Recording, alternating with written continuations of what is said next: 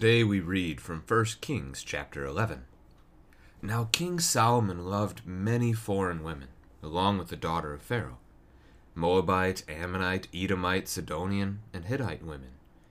From the nations concerning which Yahweh had said to the people of Israel, You shall not enter into marriage with them, neither shall they with you, for surely they will turn away your heart after their gods.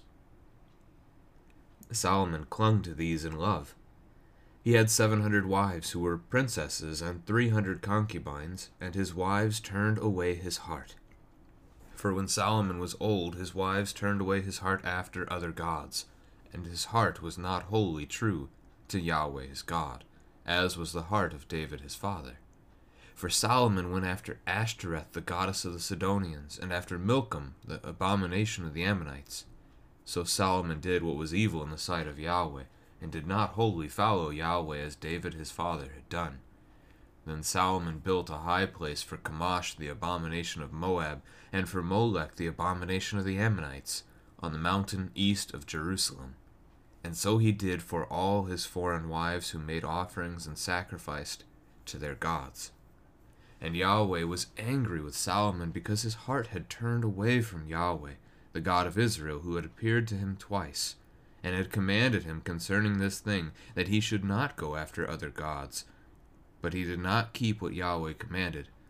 Therefore Yahweh said to Solomon, Since this has been your practice, and you have not kept my covenant and my statutes that I have commanded you, I will surely tear the kingdom from you, and will give it to your servant.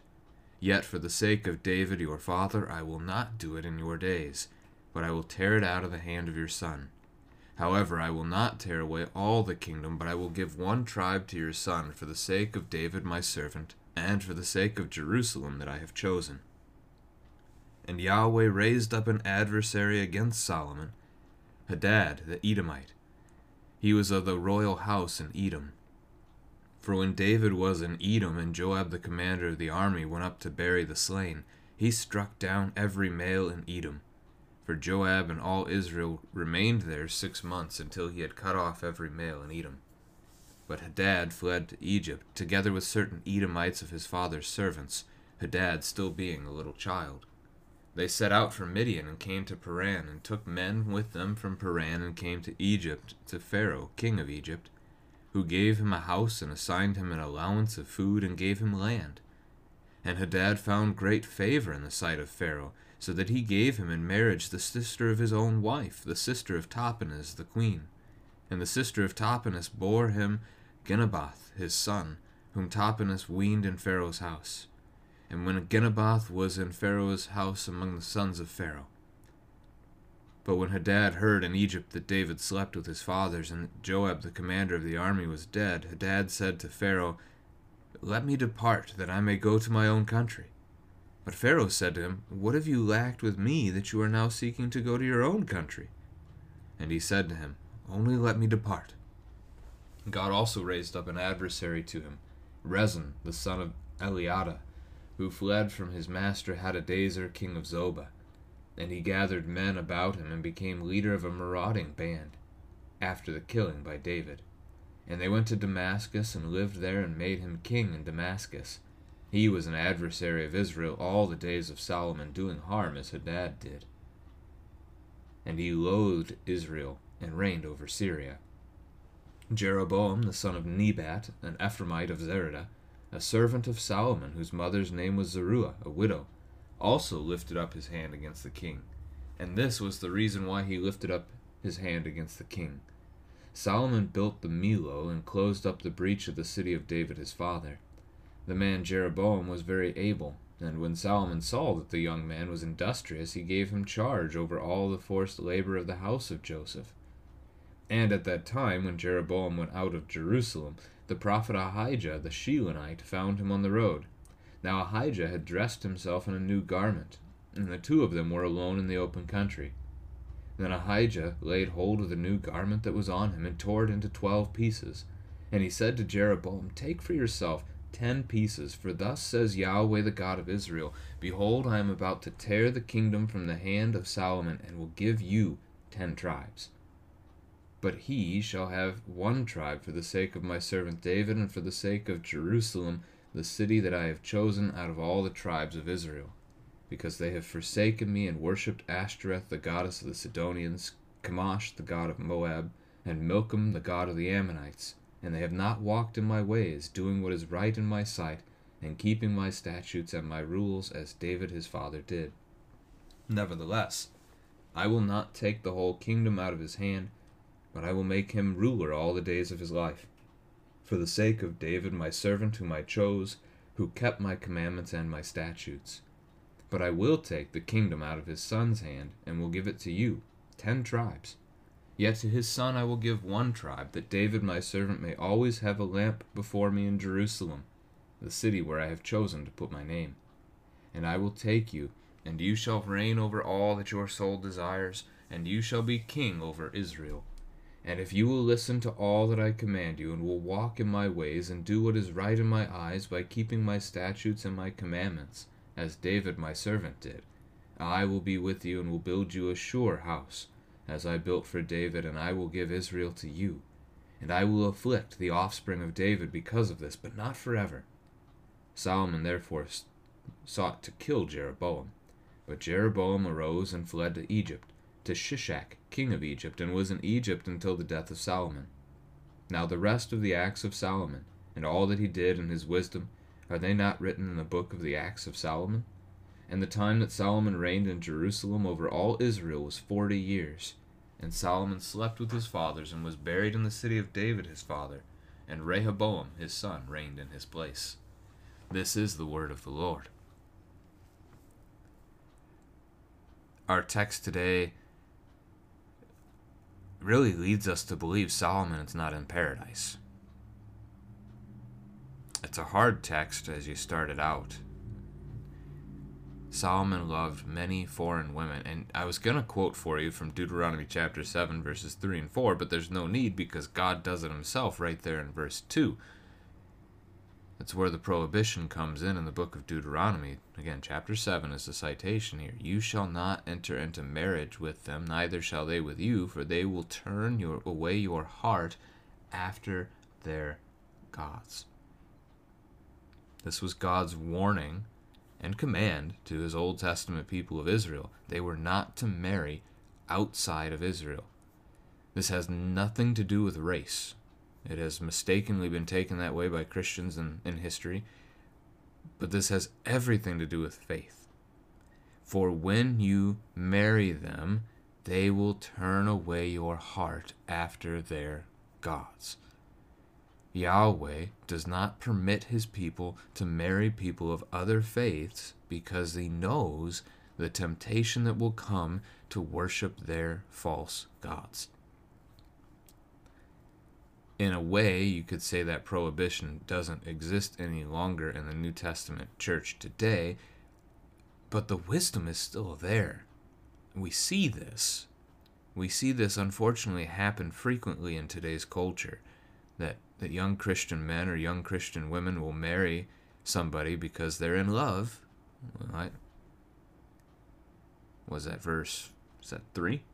No, it's still verse 2 Solomon clung to these in love. They'll marry out of love, but they marry somebody who isn't a Christian. And over time, we see them stop going to church. And over time, we see them no longer seeming to have any interest in the Christian faith. It happens. It's a danger, and the Lord foresaw it long ago and warned us against it, and Solomon Solomon doesn't follow. He doesn't go the Lord's way here. And in fact, oftentimes we read this and we get stumped by the number of wives that Solomon has. I mean, concubines are like lesser wives. So 700 plus 300, easy math there. That's a thousand wives that Solomon has. And we get stumped on that. We get hooked on that. And we, we start thinking about the idea of polygamy. Let's take a step backwards from that, even though. The problem, again, is that they're outside of his nation so they're going to lead him astray, and we see that they do. But also, as we talked about in previous chapters, the lack of trust from Solomon here, just as we mentioned when he married the daughter of Pharaoh. These 700 wives are princesses. They're daughters of foreign powers.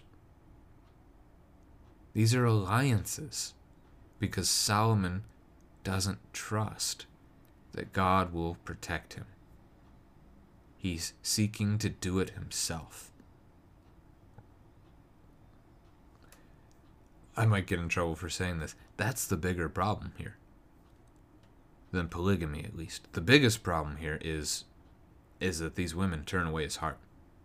Solomon Solomon falls away from faith.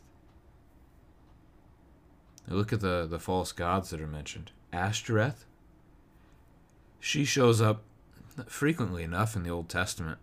Um, the Asherim, the poles used to worship her. We don't know as much about Milcom or Chemosh from Scripture. We do know a little of Molech from Scripture that, that the gods of the, the god of the Ammonites, their Molech, they practice child sacrifice. How many of Solomon's own children may have been sacrificed to Molech? So he did for all his foreign wives. That's a lot of altars that he built for them. High places for them to worship these false gods. And again, we see he does it too. His heart has turned away to seek after the heart of their gods. The promise that God had made to Solomon before, back in chapter 9, verses 4 through 7, was that he was going to establish his throne forever. If, if Solomon would walk in his ways. So, for however long Solomon and his children would be faithful, the Lord would provide for them, and the Lord would give them this kingdom. But if they rejected him, if they turned away, God would take this kingdom away. He would tear down that temple. And these things will be fulfilled in the time to come. For the sake of David that little phrase shows up in this chapter, I don't know, four times maybe? It's at least three. Four. I see it four times. We've got it here in verse 12, again in verse 13.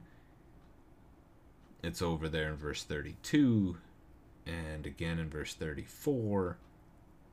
I might be missing one as I skim through. God has made David a promise. And God is going to keep his end of the promise, even though David's family will not be faithful to him. And that's the beauty of, of God for us. We are not faithful. We do not keep our word to the Lord that we will be faithful to him in all things, that we will trust in him above all things. And yet he remains faithful to us. He has sent to us His Son, Jesus Christ, to take away our unfaithfulness and to restore us back to Him again. Now, God is going to raise up here three enemies for Solomon. And really, it's two enemies and one of Solomon's own making. So the first is Hadad. Hadad is an Edomite. The Edomites are descendants of Esau the twin brother of Jacob. And they live in the south, off to the south southeast of, of Israel's territory. I'm not sure if the event described in verse 15 is the same as 2 Samuel chapter 8 verse 13 where we see David ordering the the destruction of many Edomite males. Um, I think it was 16,000, 18,000, something like that. It doesn't seem like that would have been the fullness of Edom's population.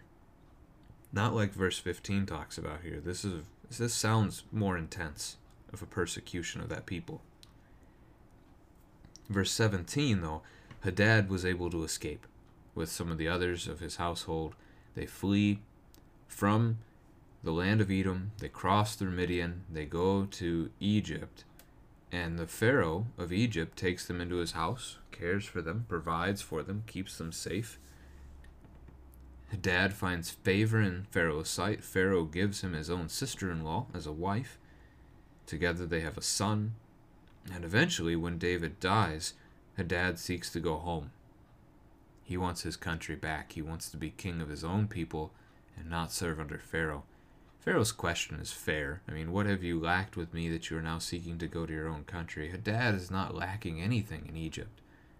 But Hadad wants to be his own power, and he'll he'll do so. He'll accomplish that. Now you can ask a couple questions on the, based on this paragraph. Who in Israel in the past kind of fled the opposite direction? So Hadad flees. He's going westward from Edom. He travels through Midian to Egypt. Who fled from Egypt eastward to Midian? That's a reference to Moses there, um, as we see when Pharaoh learns that Moses has killed one of the the taskmasters, one of the Egyptian men, in protection of a Hebrew slave. Moses ends up living in Midian for 40 years, marries Zipporah, the daughter of a, a pagan priest by the name of Jethro. Another question you could go a different direction with this in, uh, or even a follow up, in the New Testament, who do we see flee to Egypt?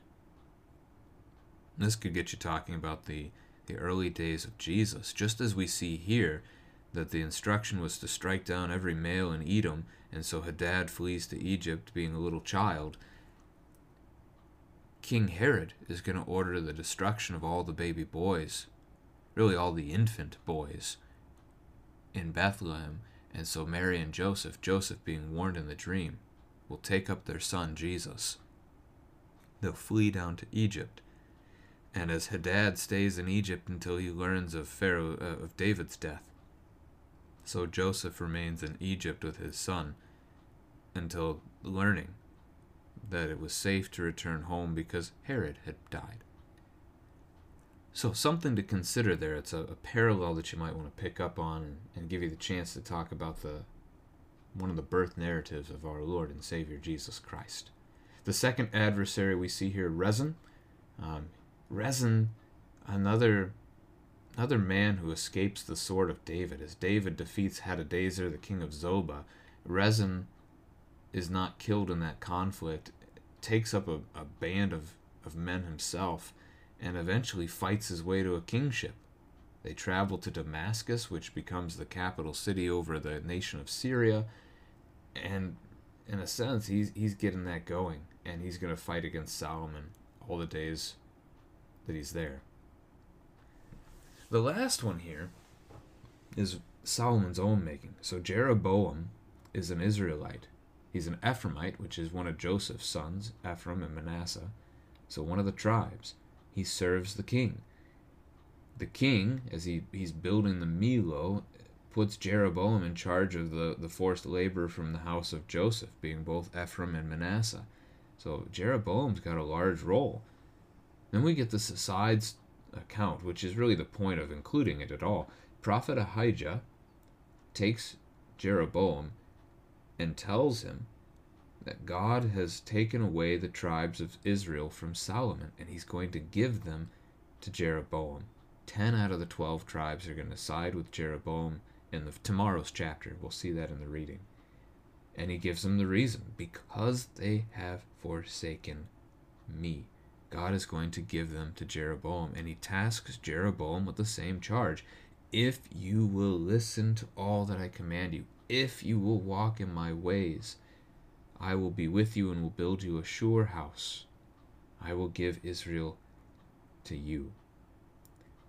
Now, you can talk about this with your kids. Jeroboam is being given this promise because of Solomon's unfaithfulness that we read about earlier in the chapter. Do you think Jeroboam is going to be faithful? Do you think Jeroboam will learn the lesson of his, his former king, Solomon? The answer to that is unfortunately no. Jeroboam is going to create um, false gods of his own, as we'll see tomorrow, that he will chase after instead. And so unfaithfulness continues in the land of Israel. Jeroboam flees Solomon uh, and heads down to Egypt until Solomon dies. So another connection similar to what we were just talking about. The rest of the acts of Solomon are recorded in a book that we don't have. The Old Testament does this sometimes. It'll reference something like the books of the Acts of Solomon. We just don't have that one. So I, I can't comment anymore on what might have been written there in the past. Rehoboam takes over the throne as the son of Solomon at the death of his father.